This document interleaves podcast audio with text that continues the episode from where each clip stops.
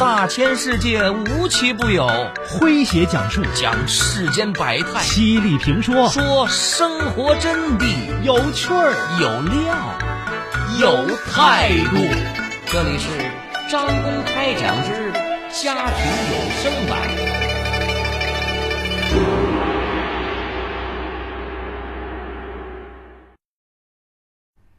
这群女科学家平均年龄只有三十多岁，却取得了影响中国乃至全世界的科研成就。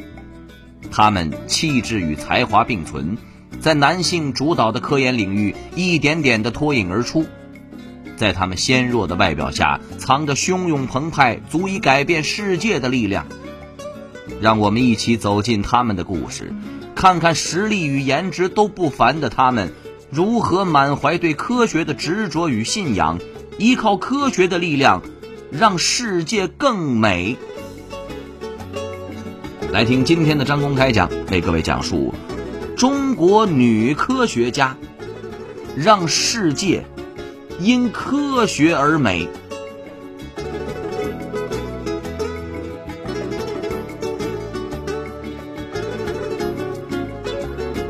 作者王维昌。这里是张公开讲，在下张公。首先来说彭新华，量子计算机领域的女学霸。说做科研不能仅仅有夏天的激情，更要耐得住冬天的寂寞。只要自信和坚持，春天自然会到来，秋天才会硕果累累。在一直男性主导的世界量子计算领域，有一位女学霸横空出世。她名叫彭新华，从小就痴迷物理。二零零三年从中国科学院武汉研究所毕业后，执着于探究量子计算的奥秘。二零零九年，年仅三十岁的彭新华通过中科院百人计划，从德国回国担任中国科大教授。量子计算领域的研究困难重重，彭新华却一往无前，带领团队在该领域勇攀高峰，取得了一系列世界瞩目的成就。他在国际上首次成功实现模拟量子方针的实验研究。他是量子计算分解质因数最大的世界纪录保持者。在他的带领下。我国首次实现虚磁场中锂杠阳零点探测。六十多年前，李杠阳零点由华裔科学家李政道、杨振宁提出。彭新华现年四十一岁，正带领团队研究量子计算机。尽管目前量子物理研究仍处于起步阶段，但量子计算机的出现将对大数据产生革命性的影响。彭新华对于他的前景充满了信心。他说：“一旦量子计算机研制成功，它将给未来世界带来颠覆性的改变。”我们再来说王林华，探索宇宙奥秘，为卫星和宇航员保驾护航。王林华被北大学子誉为美丽与智慧兼备的学霸。从北大获得空间物理学硕士后，他又考入了世界顶尖名校美国加州大学的伯克利分校，获得博士学位。在世界空间物理领域，王林华的使命是探测宇宙日球层，研究太阳高能粒子的发生和传播，预报空间天气，为卫星及宇航员保驾护航。他最受瞩目的成果，当属发现，在平静时期日球层中，存在一种未知的高能粒子成分——晕外电子。这一发现推翻了以往学界权威关于日球层边界区物理过程的理论。由于太阳爆发活动会抛射大量的等离子体到行星际空间，如果这些等离子体朝向地球传播，到达地球后，就会挤压地球的磁层啊，从而造成磁暴。而王林华的研究将帮助人类应对可能发生的灾害性空间天气事件。如今，王林华已经被公认是世界空间物理领域最杰出的女性青年科学家之一。未来的她必将站上更高的科学山峰。我们再来说吴晨，由基因入手，降低食管癌的发病率。我们说，食管癌是困扰人类的重大疾病，而八零后科学家吴晨。在基因学这张复杂的地图上，发现了十四个存在于中国人体内的食管癌易感基因区段。食管癌患者到了晚期已经没有手术的指征了。我的研究是从基因组学角度入手，定义和筛查高危人群，通过早期介入来降低肿瘤的发病率。这项研究。为人类在食管癌预防上提供了未雨绸缪的可能。通过早介入、定期检查、改善生活方式等，降低人类肿瘤的发病率。如今，吴晨正在绘制中国人食管癌的遗传学图谱，并且他的部分论文已经在世界顶级科学刊物《自然》上发表。研究成果一旦落地，将大大惠及人类的健康。我叫王小一，已经坚持在家中使用公筷公勺三十六年了。因为曾经从事过和传染病防治相关的工作，我深知它的重要性。使用公筷公勺听起来是家常事，其实是国家事，是利国利民的大好事。小餐桌转动大文明，中波九五四老朋友广播倡议：使用公筷公勺，守护舌尖上的健康。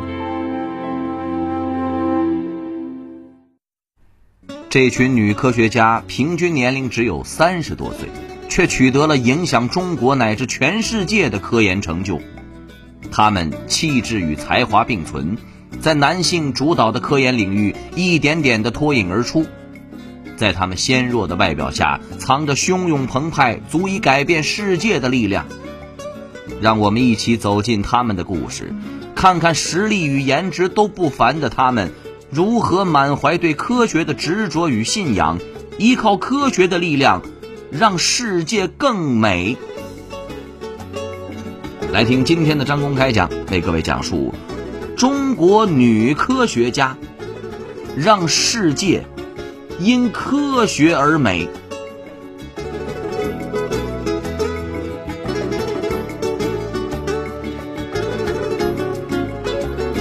作者王维昌。您正在收听的是张公开讲，这里是张公开讲，在下张公，我们接着往下讲。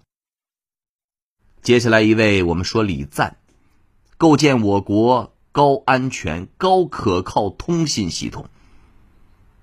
一九七五年出生的李赞，人生简直是开了挂。高中毕业被免费保送进了西安电子科技大学，接着免试保送攻读硕士学位。二零零零年又免试攻读博士学位。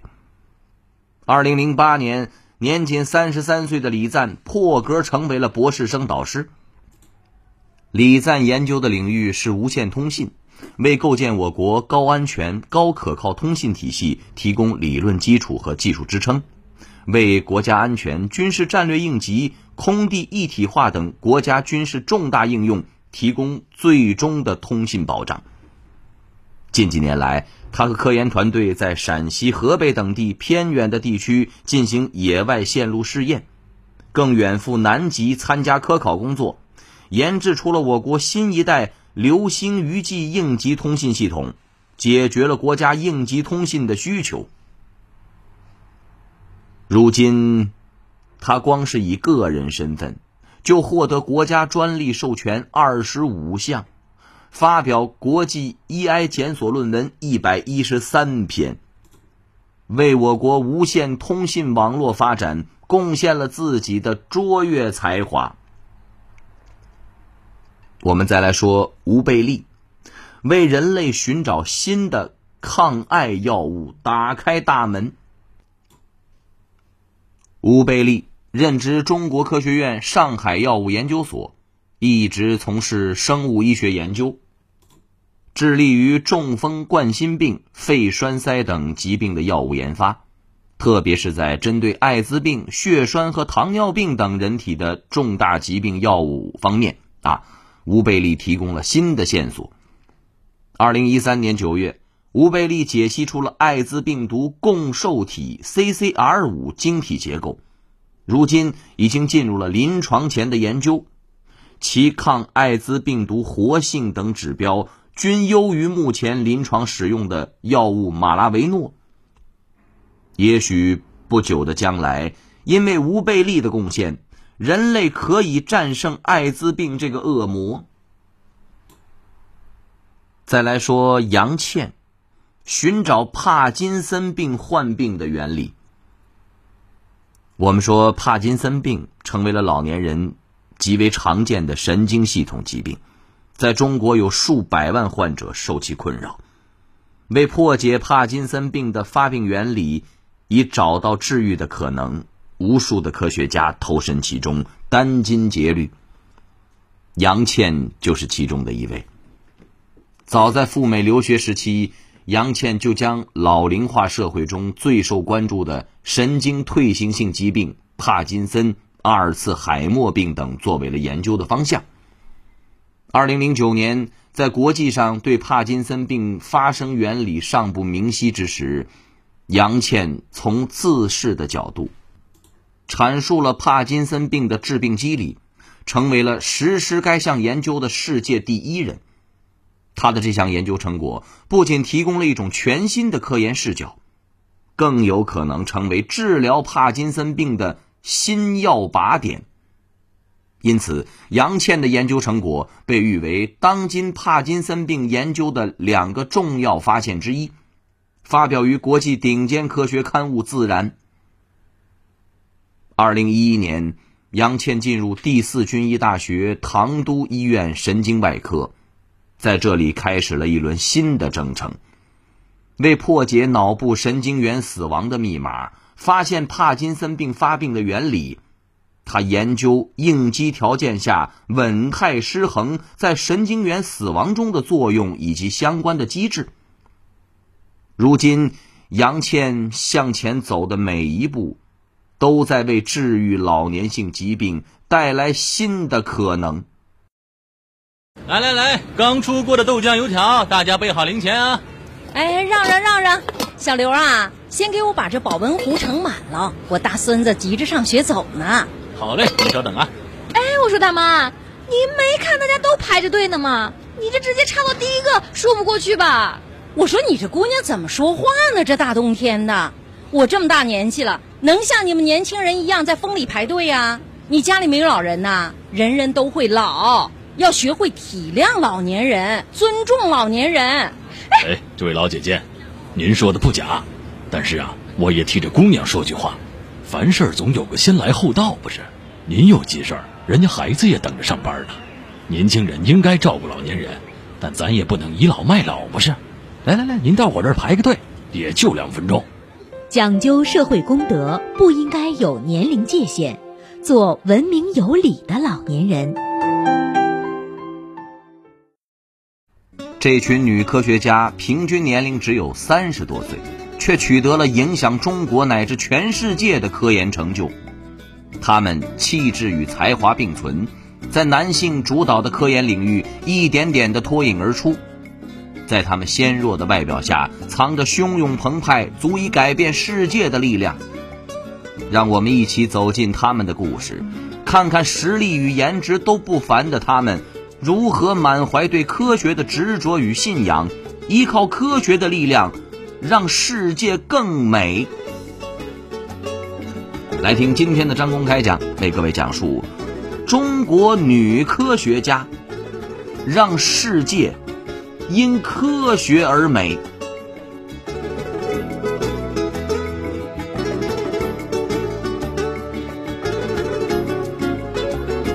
作者王维昌。您正在收听的是张公开讲，这里是张公开讲，在下张公，我们接着往下讲。魏师会为中国导弹制造大脑，从小父母就教育我，长大后要干一番事业，用所学的知识报效党和国家。导弹是国防重器。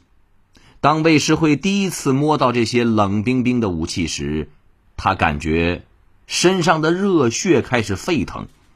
从此，导弹研究成了他的生命。如果只看外表，很多人难以相信他的工作是负责研究制造导弹的大脑——制导控制系统。这可是直接影响导弹实战能力的关键部分。每当科研任务来临，魏诗慧便会冲到导弹发射的现场，守在科研试验的一线。有一次，他和课题组奔赴靶场，为了能够第一时间观察到导弹发射的状况，他竟然冒着生命危险跑到了离发射位不到一百米的地方进行观测。此时现场可能会出现的危险，他比任何人都清楚。但是为了科研任务，他管不了那么多了。如今，他带领的团队取得了许多研发成果，均已成为了批量应用，为我国打造出了导弹的最强大脑。再来说。刘颖，未来或能让人类延缓衰老。二十九岁就正式成为北京大学博导，三十三岁又成为美国霍华德休斯顿研究所国际研究学者。三十五岁前，他已经在国际三大顶级学术期刊《细胞》《自然》《科学》上发表论文无数。他就是刘颖。刘颖的研究方向是线粒体。我们说，什么是线粒体呢？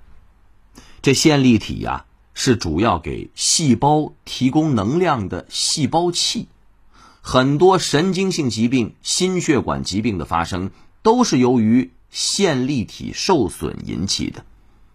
而刘颖及其团队通过对线粒体应激的研究。实现对线粒体应激启动的控制，预防乳腺癌、神经系统疾病，甚至最终可能会延缓人体的衰老。刘颖的研究给多个领域提供了新思路和新靶点。尽管现在还处于最初的研究阶段，距离药物研发还很远，但是。他才三十五岁，我们有理由相信，未来他一定会取得更大的成就。好朋友们，以上就是今天的张公开讲，为您讲述的是中国女科学家让世界因科学而美。作者。王维昌，在下张工，感谢各位的锁定和收听。明天同一时间，张工将继续为您讲述。明儿见。记录大千世界，刻画众生百相，演绎世间故事，诠释冷暖人生，品百家情，道天下事儿。这里是张公开讲之家庭有声版，咱明儿个接着讲。